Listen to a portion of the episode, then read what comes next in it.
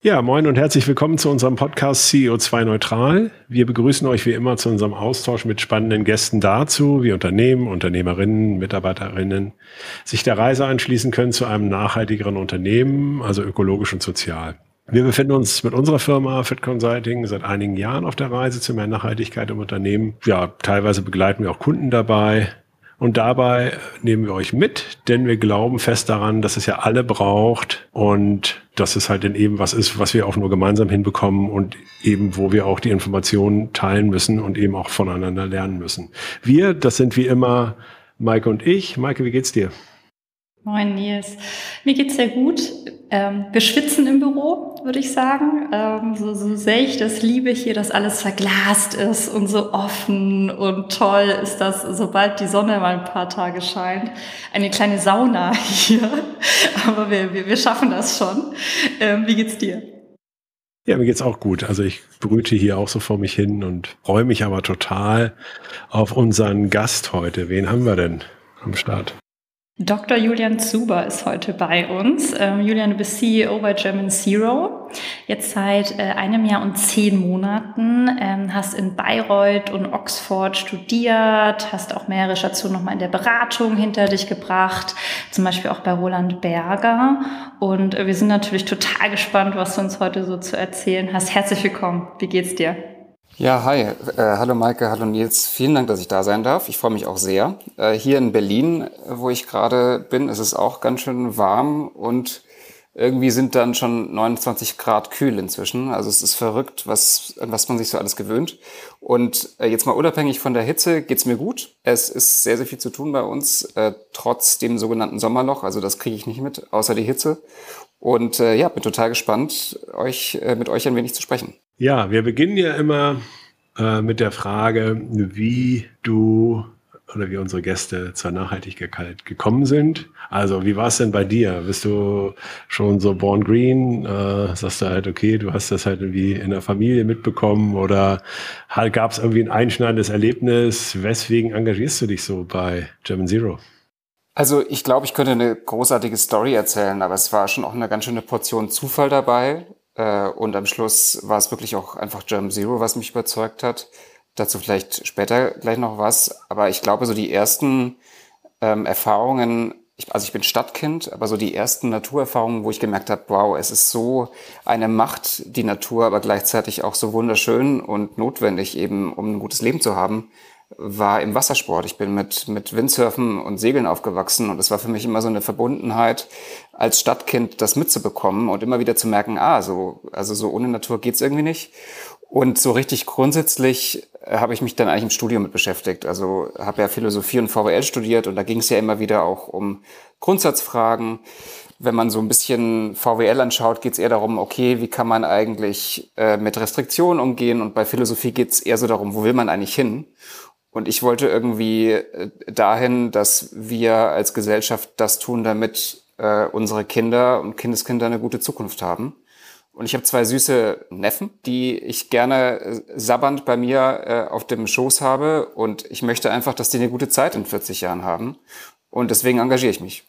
Ja, Hammer. Warum wir so freuen, uns mit dir auszutauschen und gerade auch den Verein so, so großartig finden, ist ja, weil ihr so geil diese Brücke ja irgendwie schlagt, ne, zwischen Unternehmen, der Politik und dabei auch sehr, sehr konkret werdet.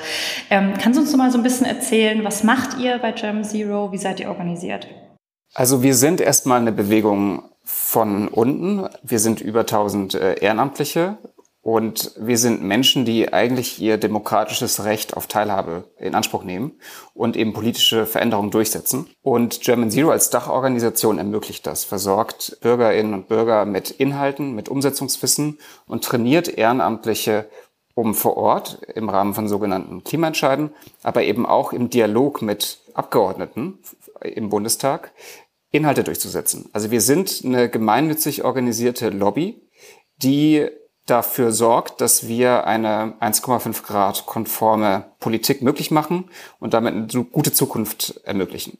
Und wir sind als, wir sind noch relativ jung, aber sehr, sehr schnell. Also wir sind organisiert als wenn man so möchte, als Hybridorganisation zwischen eben diesem Bottom-up-Prinzip als, als Bewegung, aber eben mit einer Top-down-Struktur, die sehr schlank organisiert ist in agilen Teams, wo sehr viel Verantwortung delegiert ist an sogenannte Teamleads und die sorgen für eine Struktur, in der es nicht nur Spaß macht, sich zu engagieren, sondern das Engagement auch wirksam ist. Ich habe das ja bei den Fridays for Future damals auch so mitbekommen. Äh, die haben sich ja dann halt dann irgendwie auch an Extension Rebellion, da gibt's ja auch eben entsprechende Handbücher, also über auch Selbstorganisation. Ähm, wie kriegt ihr denn das hin? Ich glaube, dass dieses Wachstum, denn das auch irgendwie auch auszurollen und gleichzeitig halt diese Freiheitsgrade auch zu lassen, ist ja bestimmt auch und, aber gleichzeitig braucht man natürlich eine gewisse Governance ja auch, weil man natürlich auch nicht will, dass plötzlich komische Dinge passieren irgendwo als, als Organisation ist es ja auch gefährlich. Äh, wie kriegt ihr das hin? Also ich glaube, es ist erstmal nicht einfach. Und äh, wir sind selbstverständlich da immer am Lernen. Es ist auf jeden Fall so, dass äh, die Kunst darin besteht, vermutlich zu definieren, äh, was ist der Rahmen, den man sich setzt und also welche Bedingungen geht man ein. Es ist fast schon wie so eine Art Franchise, wie man so möchte. Also wenn man jetzt sagt, man macht einen Klimaentscheid, dann gibt es eine Art Kooperationsvertrag, da steht drin, was man grob macht. Das ist nichts Wildes, aber es ist dennoch ein Rahmen, der gesetzt wird. Aber selbstverständlich sind wir auch wie jede Organisation ein lebendiges System. Das heißt also, die einzelnen Gruppen prägen auch, äh, was äh, bundesweit passiert. Es gibt eben Mischstrukturen, sogenannte Support-Organisationen, in denen zwar sehr, sehr stark besprochen wird, auch von der lokalen Ebene, was vor Ort passiert, aber die Entscheidungen äh, bundesweit werden dann schon sehr klar top-down besprochen. Aber jeder der über 1000 Ehrenamtliche kann jederzeit äh, bei mir anrufen und sagen, äh, was ist denn das für ein Quatsch? Ähm, und diese Mischung aus hohe Diskussions- und Feedback-Kultur, aber gleichzeitig auch ganz klare Top-Down-Entscheidungen in manchen Bereichen, äh, die, glaube ich, ist erfolgreich. Und ein Beispiel, an dem man das ja schön sieht, und das ist ja auch Teil unserer gemeinsamen Geschichte, ist zum Beispiel die Lokalgruppe äh, German Zero Hamburg, also der Klimaentscheid. Das ist ja alles ehrenamtlich passiert. Ich meine, das sind ungefähr 50 Ehrenamtliche mit einem Kernteam von 15 Personen, die fliegen ja von alleine schon und, und äh, entwickeln Dinge und haben beispielsweise in Hamburg richtig konstruktiv Druck gemacht, haben da so ein Bündnis gemacht mit äh, zentralen, 25, 25 zentralen Organisationen, haben da diesen Brief übergeben mit 20 Forderungen. Und das ist ein riesiges Erfolgsmodell. Und am Schluss sind wir dann nur noch die Begleiter und die Sparingspartner. Aber der Drive und die Umsetzung passiert vor Ort. Also wie es im besten Fall auch bei einem politischen System sein sollte, dass alles, was im besten Fall vor Ort passieren sollte, das soll dort passieren. Und bei uns geht es dann eigentlich nur darum, das möglich zu machen. Ja, ein äh, großartiges Beispiel, das du rausgepickt hast, falls jetzt jemand aus äh, München zuhört oder so und nicht so mitbekommen hat, was es mit dem Klimaentscheid in Hamburg auf sich hat, kannst du vielleicht nochmal ein paar Worte verlieren? Gerne. Also wir haben, also als German Zero hatte ich es ja schon angedeutet, ne, diese lokale und die Bundesebene. Und wir haben das unterteilt, dass wir eben Inhalte äh, schaffen mit dem 1,5 Grad Gesetzespaket und das in die Politik bringen und wir trainieren Ehrenamtliche. Das heißt, wir haben also Lokalgruppen vor Ort, die Lobbyisten sind, die sprechen als Bürger aus dem Wahlkreis mit den entsprechenden MDBs. Wir haben inzwischen über 450 äh, Gespräche geführt in den letzten Monaten und wir haben zugleich Bürgerbegehren für Klimaneutralität. Das sind äh, Klimaentscheider, davon haben wir jetzt über 85 Teams und diese wie German Zero Hamburg, aber auch genauso Dresden Zero, aber auch manchmal Bürger, äh, Klimaentscheider, die nicht gebrandet sind, äh, also zum Beispiel Berlin Klimaneutral 2030, die sehr erfolgreich sind, die haben ganz grob gesagt drei Phasen. Die erste Phase ist, sie sammeln Stimmen, um eben ein Bürgerbegehren möglich zu machen. Also die Kommune zu verpflichten, zu prüfen, ob Klimaneutralität bis 2030 oder 35 möglich ist. Wenn das erfolgreich ist, dann ist äh, in der Regel je nach Landesverfassung die Kommune verpflichtet oder zumindest politisch gezwungen, ähm, das zu prüfen. Und entweder gibt es manchmal die Möglichkeit, dass die Kommune das dann auch ablehnen kann. Manchmal muss sie eben das Gutachten äh, schreiben. Und dann gibt es auch nochmal die Möglichkeit, entweder eine zweite Runde an Stimmen zu sammeln oder eben äh, zu sagen, okay, jetzt lass uns in die Umsetzung gehen. Und äh, von diesen 85 Teams haben beispielsweise 25 Kommunen gesagt, okay, wir sehen das ein, wir fanden es richtig bescheuert am Anfang, aber wir sehen, ihr habt den Drive, ihr habt den Druck Und damit haben sie dann entschieden, dass wir dieses Gutachten schreiben und dann eben den Weg Richtung Klimaneutralität gehen. Und dieser zweite Schritt, dieses Gutachten schreiben, ist ein bisschen kritisch, weil wie das bei Politik ist, äh, je nachdem, wer das halt schreibt, kommt auch unterschiedliches raus. Und deswegen haben wir beispielsweise ein sogenanntes Klimavisionstool auch durch 50 Ehrenamtliche gemacht. Das kann man auch online äh, ausfüllen. Und was das macht, ist, das spart richtig viel Geld, nämlich wahrscheinlich innerhalb von 25 Sekunden so 10.000 Euro, weil da nämlich die äh, mit 2.000 Variablen im Hintergrund eine automatische Klimavision erstellt wird, die in 25 Sekunden pro für die Kommune äh, genau angepasst sagt, okay, hier sind 60 Seiten PDF, das sind die Dinge, die ihr tun müsst, das müsst ihr einsparen, das kostet das, das sind die Anzahl der Arbeitsplätze, die das statistisch schafft und so weiter. Äh, und das ist also auch wieder ein Fall, wo wir Machtverschiebung haben, also Wissen schaffen für die Bürgerinnen und Bürger. Und wenn dann, ähm, in der, und bis jetzt waren 100 Prozent der äh, Klimaentscheider erfolgreich, wenn dann diese Prüfungsphase durch ist, dann geht es um die Umsetzung. Und wir sind jetzt also bei Phase 2, bei 25 Klimaentscheidern und bei den anderen eher in Phase 1. Krass. Das ist ja echt eine tierische Power. Wahnsinn. Ähm, nimmst du denn dort eine Veränderung wahr oder wie werdet ihr dort aufgenommen? Also lauft ihr da offene Türen ein oder ist es eher so ein bisschen, ah, jetzt muss ich mich mit dem beschäftigen? Weil es ist ja gleichzeitig, also es ist ja Change und gleichzeitig kommt ihr natürlich auch mit einem konkreten Angebot. Ne? Das ist wahrscheinlich ein bisschen beides. Beides. Also es ist auf der einen Seite natürlich massiver Druck, den wir aufbauen. Aber das ist, glaube ich, auch das Wichtige, was auch ein Signal ist an, an alle Menschen, also eben auch Unternehmerinnen und Unternehmer. Wir alle als Menschen sind Teil des Problems und Teil der Lösung. Und niemand von uns hat Lust, nur Teil des Problems zu sein. Und worum es ja nur gehen kann, ist, sich zu fragen, wie schaffen wir es gemeinsam mit unseren Stärken und Schwächen als Menschen, aber auch äh, in, im Rahmen der Organisation und Branchen und Systeme, deren Teil wir sind, mehr Teil der Lösung zu werden. Und dann ist man eben viel mehr ein Partner, ein Partner der Wirtschaft, ein Partner der Politik oder der Verwaltung. Und damit wird das Ganze eine Bewegung und nicht mehr nur ein reines, ah, liefert mal mehr. Wir alle müssen liefern, aber die größten Hebel sind rechtlich. Und deswegen ist es eben auch so, dass wir Kommunen bei Kommunen Druck aufbauen, aber gleichzeitig Lösungen vorschlagen und zugleich auf Bundesebene lobbyieren, dass der Rahmen für Kommunen leichter wird. Weil es geht da um viel Geld, es geht da um bundes- und EU-rechtliche Fragestellungen, die Kommunen nicht lösen können. Und damit sind wir auch eine Lobby für Kommunen, die es ernst meinen. Sehr spannend. Wie ist denn das jetzt eigentlich? Also es ist ja immer dieser Dreiklang, ja? ich sag mal Politik, die Menschen äh, und aber auch die Unternehmen. Äh, welche Rolle spielen denn in eurem Setup die Unternehmen? Sie spielen eine sehr wichtige.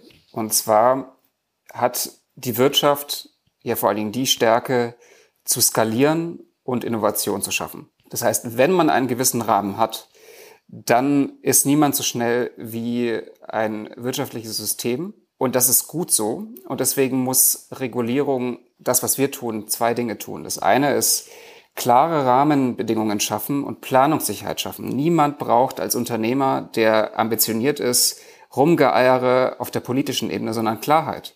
Ganz, ganz viele Unternehmen sind absolut bereit, höhere CO2-Bepreisungen in Kauf zu nehmen, aber sie brauchen Planungssicherheit. Und das ist etwas, wofür wir stehen und wofür wir gemeinsam als Partner von progressiven Unternehmerinnen und Unternehmen stehen.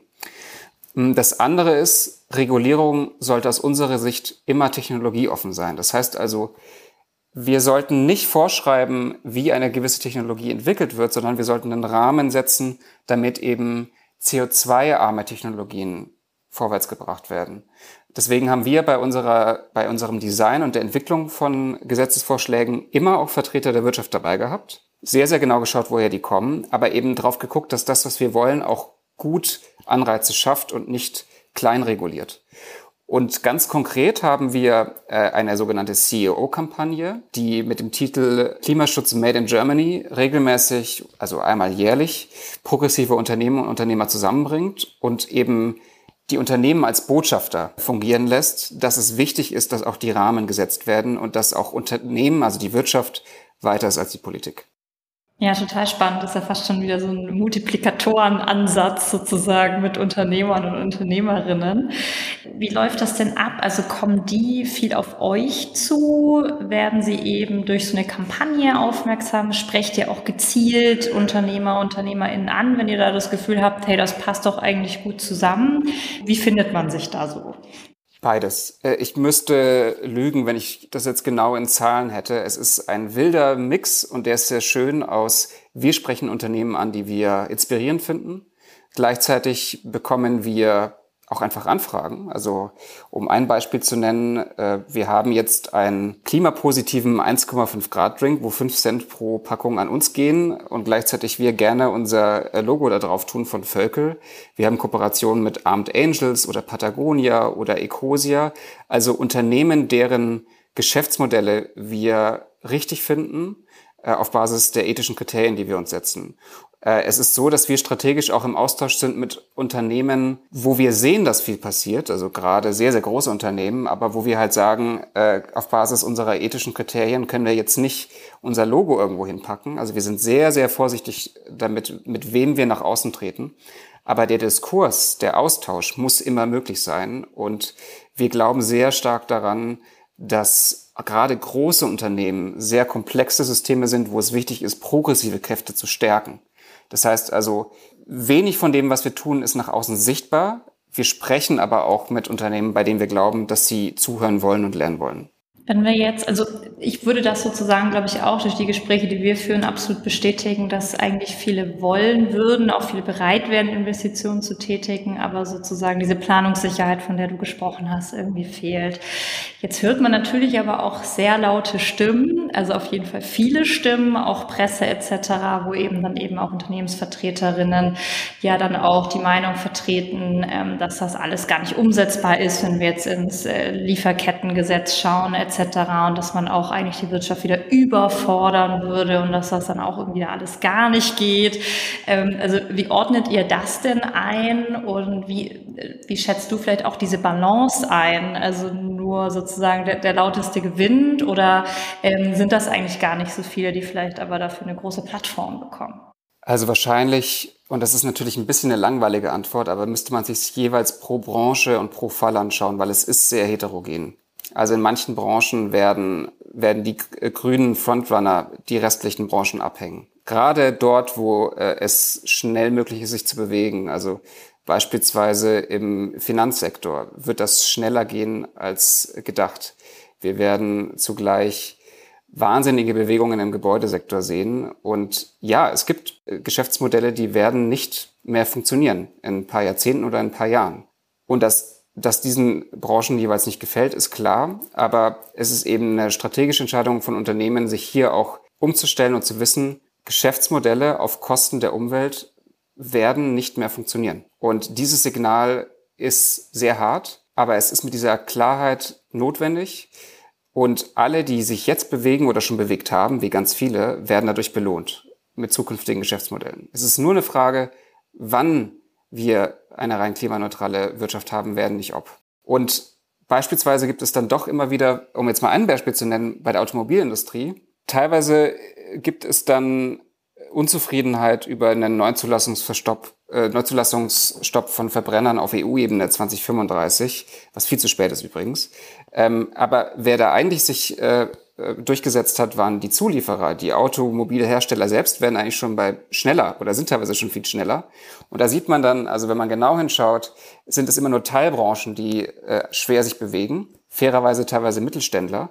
Und dann geht es eher darum, sich mit denen zusammenzusetzen und zu überlegen, wie können wir eure Transformation beschleunigen. Aber eben nicht zu sagen, ah, die Autoindustrie findet das nicht gut, weil das ist nicht der Fall. Die bewegt sich auch schon recht schnell, nicht schnell genug. Aber da geht es darum, die zu stärken, die vorangehen und mit denen zu partnern, die Schwierigkeiten haben bei der Transformation. Finde ich auch total interessant und auch gerade der Blick auf diese Dickschiffe.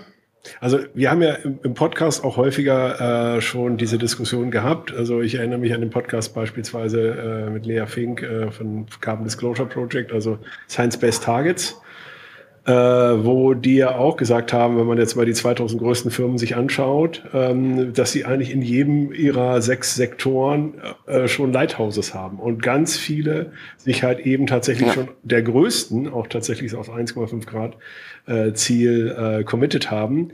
Das, ne, und auch wirklich in Branchen, die schwierig sind, ne? Also Zement und also und also auch so, so gewisse Bausachen und so weiter. Also die halt dann irgendwie, also nicht die, die einfachsten. Und das ist dann auch wieder so der Moment, wo ich denke, okay, das ist schon cool. Und gleichzeitig, ne, wenn man mit EcoVadis dann halt irgendwie sieht, eben diesen, diesen Druck auch durch, dadurch, dass das natürlich in gewisser Weise auch top-down, also beginnt bei den Großen, dann natürlich eben auch über die Lieferketten, auch auf die Zulieferer halt irgendwie durch, durchgreift äh, ja, habe ich eben die Hoffnung, äh, dass dort eine Geschwindigkeit halt dann eben entsprechend auch reinkommt. Denn was ich sehe, oder jetzt auch in Gesprächen, äh, die wir haben, jetzt auch auf kommunaler Ebene, wenn man jetzt hier mal mit der Handelskammer spricht und jetzt, wenn man jetzt wirklich in den Mittelstand eintaucht, äh, sind da teilweise noch Basics, äh, wo halt dann irgendwie noch Dinge äh, noch nicht so gut funktionieren. Und da ist für mich die Frage, wie man das greift, denn äh, ja, weil ihr werdet euch ja wahrscheinlich auch eher um die Größen kümmern erstmal, oder? Also wir verpartnern uns mit den Kräften, die bereit sind, nicht aus einem reinen Geschäftsmodell überlegen, das Notwendige zu tun, äh, sondern wirklich voranzuschreiten, um aus einer Zukunftssicht das Notwendige zu tun, also Verantwortung als Bürger übernehmen im Rahmen ihrer Tätigkeit als Manager. Und die diese Personen, also die, die, die Top-Runner pro Branche, jede Branche hat unterschiedliche Herausforderungen, aber pro Branche, sich die rauszunehmen, die mutig genug sind, um voranzugehen. Und das sind auch Mittelständler. Es gibt äh, hervorragende kleinere Unternehmen, äh, die, da bin ich kein Experte, das ist eher anekdotisch, was ich da mitbekomme, aber Natürlich wird ein kleiner Mittelständler nicht eine perfekte Lebens Produktlebenszyklusanalyse machen können. Da werden es zunehmend Dienstleister geben, die das auch schneller erfassen. Also vieles wird auch Dienstleistungen ermöglichen, die es ja auch schon gibt zum Teil. Es wird auch günstiger mit der Zeit. Es muss ja nicht alles selbst gemacht werden. Aber die Ambition und die, die, den, den politischen Willen und die Verantwortung zu übernehmen als Unternehmen, was viele, viele schon tun, über das hinaus, was sie müssten als Unternehmer, mit diesen Leuten setzen wir uns zusammen und mit denen verpartnern wir uns. Und ich kann eben halt auch nur diesen Appell äh, an alle richten und halt sagen, macht mit bei uns vor Ort die Unternehmen, aber auch die Kommunen klimaneutral zu machen, werbt für äh, Lokalgruppen und Klimaentscheider, weil das eben auch für Unternehmen wahnsinnig attraktiv ist, ihren Mitarbeitern etwas anzubieten, das Sinn ergibt. Und es wird zukünftig so sein, dass die Unternehmen attraktiv sind, oder ist es ja eigentlich jetzt schon zum großen Teil, die sich nachhaltig engagieren, die sich vor Ort engagieren. Und das heißt, wir sind auch ein strategischer Partner für zukunftsfähige Unternehmen, die ein Ehrenamt beispielsweise und Impact anbieten. Ja, total spannend. Er zieht tatsächlich ein bisschen auf meine nächste Frage ab, ähm, weil ich gerne tatsächlich nochmal die Schleife drehen wollen würde zu, zu euch als German Zero. Ähm, kannst du uns so ein bisschen Einblick geben? Also wer, wer macht denn da so mit? Also welche Ehrenamtliche habt ihr so? Würdest du sagen, wirklich jedes Alter, jeder Hintergrund, auch jegliche Qualifikationen sind dabei? Oder gibt es da auch so irgendwie so, so, so Trends, die man rauslesen kann? Äh, weil das scheint ja eine enorme Energie auf jeden Fall zu sein, die vorhanden ist. Und merkt ihr eben, dass äh, eure Ehrenamtlichen das wieder mitnehmen zu ihren ArbeitgeberInnen und zu den Politikern dann natürlich direkt, aber vielleicht auch schon so auch als Multiplikatoren natürlich in ihr Netzwerk reinwirken, weil das ist ja auch eigentlich total spannend, ähm, diese Vernetzungskapazitäten hier auch zu, zu bündeln und einzusetzen. Ja, also vielleicht zu der ersten Frage, wer, wer sind wir als Ehrenamtliche, als, als Bewegung? Von den jetzt 1100 Ehrenamtlichen haben wir einen sehr breiten Querschnitt, also von äh, jüngeren Leuten, äh, mittleres Alter, aber auch eben pensionierte Personen. Ähm, wir haben vom Profil her, weil wir recht komplexe Prozesse haben, also bei uns geht es sehr stark darum, Projektmanagement-Skills zu haben, Kommunikationsskills, äh, rhetorische Fähigkeiten. Ist es schon so, dass wir überdurchschnittlich gut ausgebildete ehrenamtliche Personen haben. Es gibt klassischerweise immer, wenn man sich die Personen anschaut, also die, die Verteilung, eher einen Peak bei den Personen, die mehr Zeit haben, äh, im höheren Alter und im jüngeren Alter und dann eine, eine, in der Mitte, wenn Personen sehr eingespannt sind durch ihren Beruf und durch auch Familie, wo es tendenziell eher abnimmt, also so zwischen äh, 30 und 50. Was wir jetzt aber zunehmend sehen, ist, dass wir sehr viele Unternehmer haben, also beispielsweise einer, der jetzt pro bono uns für drei Monate 30 Stunden die Woche unterstützt und der gesagt hat, ein sehr, sehr erfolgreicher Unternehmer, der jetzt eigentlich sein viertes Online-Startup starten würde. Und er, hat, er kriegt sein viertes Kind äh, dieses Jahr und fragt sich, warum denn jetzt noch ein viertes Startup? Warum denn noch mehr, noch größer? Was mache ich denn hier eigentlich? Und der jetzt gesagt hat, okay, nicht nur schenke ich euch eine Spende, sondern auch meine Zeit. Und das haben wir umso mehr, weil wir sehr, sehr fokussiert und sehr unternehmerisch an diese Sache rangegangen sind und nur die Dinge tun, die wir aus unserer Sicht brauchen, aber die wir auch am besten können. Also viele Dinge geben wir auch ab, weil wir nicht die Besten dafür sind und andere machen das im Hintergrund oder äh, kriegen auch dann irgendwie gewisse Kontakte. Es ist egal, wer es am Schluss macht. Und dieser Impact-Fokus, der kommt sehr an bei Unternehmern. Und deswegen haben wir zunehmend so, ich nenne das jetzt mal Ausreißer, von wirklich sehr erfahrenen Personen, die sagen, okay Leute, ihr habt jetzt richtig viel meiner Zeit, weil ich habe genug Geld, ich möchte jetzt hier was bewirken. Und das ist schon was Besonderes. Ja, genau. Das finde ich auch wirklich interessant. Ich hatte mich auch damals, also als ich äh, euch dann so ein bisschen verfolgt habe, äh, dann ja auch, also vor der letzten Bundestagswahl, äh, da war ja auch die Frage, okay, wie positioniert ihr euch politisch ähm, ne, und wo engagiert ihr euch? Da gab es ja halt dann irgendwie auch äh, eben äh, auch Engagement halt irgendwie tatsächlich in der CDU halt dann irgendwie dort halt von innen halt irgendwie Dinge halt wie vorwärts zu bringen was ja dann auch wieder teilweise kritisiert wurde. Aber wenn man da wirklich mal drauf schaut, finde ich das wirklich beeindruckend, diese wirkliche Impact-Orientierung. Also wirklich eben zu gucken, äh, wie kriegen wir das Ding jetzt durch die Tür ja? und was müssen wir dafür tun. Das äh, finde ich, zumindest von außen betrachtet, wirkt das wirklich so. Ja, vielen Dank fürs Kompliment. Äh, das, das ist auch eine Motivation für alle. Ich glaube auch, dass das der eine der beeindruckendsten Sachen bei Germ Zero ist, eine Klimaschutzorganisation, die Umsetzung und Lobbyarbeit macht, die skaliert, die das Forderungsniveau hat von Fridays for Future, aber nicht als links gilt und auch nicht links ist, weil Klimaschutz ist nicht links, sondern eben äh, ein Gemeinwohlinteresse. Und das ist eine Leistung, die äh, sich alle 1100 Ehrenamtlichen, alle 35 Mitarbeitende, alle Spender in inzwischen 20.000 an der Zahl an ihre Wehr heften können. Und das ist ein Erfolg für alle. Absolut. So, jetzt sind tatsächlich 30 Minuten schon wieder rum. Ähm, man merkt immer, dass wir eigentlich die ganze Zeit äh, schnacken könnten mit unseren Gästen. Äh, vielen Dank für deine Zeit. Wir geben am Ende immer noch mal unserem Gast die Möglichkeit, einen Appell loszuwerden. Das heißt, wenn du eigentlich einen Punkt noch machen wolltest, wir aber die Frage nicht gestellt haben oder du noch mal irgendwas gerne äh, noch mal herausstellen willst, äh, dann wäre jetzt äh, der, der Zeitpunkt dafür. Ja, sehr gerne. Äh, dann mache ich das äh, hier und freue mich, dass ich das machen darf. Also mein Appell ist wirklich, äh, liebe Unternehmerinnen und Unternehmer, kommt mit uns ins Gespräch. Es braucht äh, eine starke gemeinsame Union zwischen Zivilgesellschaft und progressiven Unternehmen, um eben gemeinsam Druck aufzubauen. Und unterstützt uns gerne bei unserer Arbeit, unterstützt uns vor Ort bei Lokalgruppen mit Zeit, mit Reichweite, weil am Schluss können wir nur gemeinsam eine gute Zukunft schaffen. Und ich glaube stark daran, dass wir das gemeinsam können, wenn wir uns austauschen, unsere Interessen anschauen und gleichzeitig gucken, was ist notwendig und dann gemeinsam anpacken. Und mit Germ Zero gibt es auf jeden Fall einen guten Ort, mit dem das geht. Vielen Dank für den tollen Appell noch am Ende. Du hast noch was, Nils. ich habe aber noch eine, also wie würde das denn jetzt losgehen? Also ich äh, habe das jetzt ja gehört live quasi und äh, es schaltet mich tatsächlich an, ja, und ich denke halt dann irgendwie, okay, ja, was wäre denn der Next Step? Über die Ortsgruppe äh, oder wie, äh, wie wende ich mich denn an euch?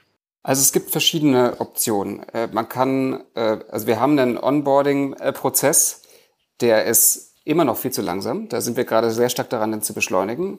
Aber es gibt den Kontaktweg, dass man bei einer Lokalgruppe vorbeischaut. Man kann den Newsletter äh, abonnieren und dann sich bei Aufrufen zu Engagement anmelden. Man kann auf der Webseite sich anmelden und gezielt sagen, ich möchte A, B, C oder D machen. Ähm, und man kann auch äh, an äh, unsere Mitmach-E-Mail schreiben. All diese Wege führen dazu, dass man in einen sogenannten Onboarding-Prozess kommt, wo es ein Training gibt, wo geguckt wird, was sind die Stärken, was möchte man machen und wo gibt es gerade Need. Und dann wird entsprechend äh, dieses Matches man in einen gewissen Bereich gebracht. Das heißt also, in den meisten Fällen bedeutet das, dass man einen äh, Klimaentscheid startet. Es bedeutet in den meisten Fällen, dass man Trainings bekommt für ähm, MDB-Gespräche. Äh, wir haben aber zunehmend auch Fachgruppen, die inhaltlich sehr stark arbeiten. Und selbstverständlich kann man bei uns auch beispielsweise in der IT, aber auch im Vertrieb oder in der Kommunikation arbeiten und so seine Stärken ausspielen. Äh, wir haben ungefähr im hauptamtlichen Team, allein bei den Prozessen, haben wir ungefähr 15 äh, Ehrenamtliche pro Hauptamtlichen. Die sind nicht gleich verteilt, aber es gibt einen bunten Blumenstrauß an Möglichkeiten. Vermutlich kommen wir nochmal auf dich zu, Julia. Gerne. Es ist, äh, ja, also die, jetzt zum Beispiel ist es so, also mein Traum wäre eigentlich, dass wir praktisch zwischen, ich möchte mich engagieren und das sind meine Stärken, bis zu die Person engagiert sich und hat eine gute Zeit, dass das zwei bis vier Wochen sind. Was sehr, sehr schnell ist als Maximalzeit, gegeben die Ressourcen, die wir haben. Und da sind wir gerade dabei, in dem Sinn so eine Art, das ist am Schluss eigentlich ein Vertriebsmodell. Wenn man sagt, jemand möchte ins Ehrenamt und wir bringen die Person dahin, dann muss man dann so einen Vertriebsfunnel machen, was super ist für einen Unternehmer, wo wir hoffentlich ein paar bekommen, die sich das anschauen. Aber es ist echt schwer, weil es so viele Möglichkeiten gibt, uns zu kontaktieren. Vielen Dank für deine Zeit, Julian, das tolle Gespräch. Ähm, hoffentlich vielleicht mal eine Fortsetzung, wer weiß. Und ähm, danke, dass du die Zeit genommen hast. Danke, Julian. Ich danke euch. Vielen Dank für eure Zeit und das Interesse.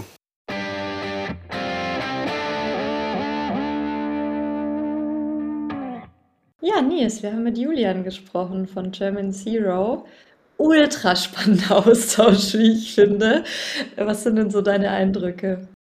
Ja, ich finde, also ich habe die ja schon eine Zeit lang so immer mal wieder im Augenwinkel äh, betrachte ich die und ähm, finde eben diesen Ansatz wirklich interessant. Also nicht nur tatsächlich, äh, ja, also dagegen zu sein äh, oder halt irgendwie aufzufordern, sondern eben auch wirklich mit einem ganz konkreten Plan, nämlich ein neues Klimagesetz auf den Weg zu bringen und äh, eben dort ja auch dieses intensive Lobbying äh, dafür zu betreiben, also über 450 Mitglieder des Bundestags halt persönlich adressiert zu haben ist ja schon äh, eine Hausnummer, das Ganze auch überparteilich. Finde ich wirklich, äh, finde ich wirklich faszinierend, weil es eben auch so viel Know-how braucht und eben natürlich auch dieses konkrete Ziel hat. Und das äh, hat mich wirklich nochmal beeindruckt und finde ich wirklich auch unterstützenswert. Und äh, eben natürlich auch auf der anderen Seite natürlich auch in der Wirtschaft ankopplungsfähig. Und das äh, äh, das ist halt definitiv ein Thema, mit dem wir uns nochmal näher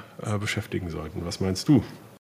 Ja, absolut. Und ich finde jetzt auch noch mal sozusagen aus aus 'ner Unternehmenssicht draufgeschaut, ne? Zum einen machen sie eben so wichtige Arbeit durch die konkreten Vorschläge auch Richtung Politik und dadurch Rahmenbedingungen. Und zum anderen, wenn man sich ja eben hier auch mit engagiert und diesen Verein unterstützt, kann man ja auch wirklich was mitbewegen. Ne? Und auch indem man eben auch die Perspektive aus Unternehmenssicht mit reinbringt, ja auch eben diese Gesetzesentwürfe oder diese Vorschläge ja auch mitentwickeln und, und formen. Also es ist ja total spannend irgendwie und ich fand das ähm, sehr inspirierenden Austausch, um eben auch einfach ins Konkrete überzugehen und äh, so, ja, auch alle so ein bisschen in die Pflicht zu nehmen, ne? Ähm, also das war schon sehr, sehr beeindruckend, was wir da heute alles besprochen haben, wie ich finde. Ja, da ist halt die Frage, wie wir da weitermachen. Ne? Also was nehmen wir jetzt wirklich für uns mit? Äh, für Fett? Äh, mhm. Wollen wir da unterstützen? Das können wir ja nochmal im Team nochmal besprechen. Und äh, was nehme ich persönlich mit? Also hängt mir noch so ein bisschen nach. Dito. Ich glaube, wir werden noch ein bisschen öfter mit denen mal schnacken, kann ich mir vorstellen. Nils, hat mal wieder Spaß gemacht und ich freue mich schon auf die nächste Folge. Bis dann. Ja, danke, Michael. Bis dann. Ciao.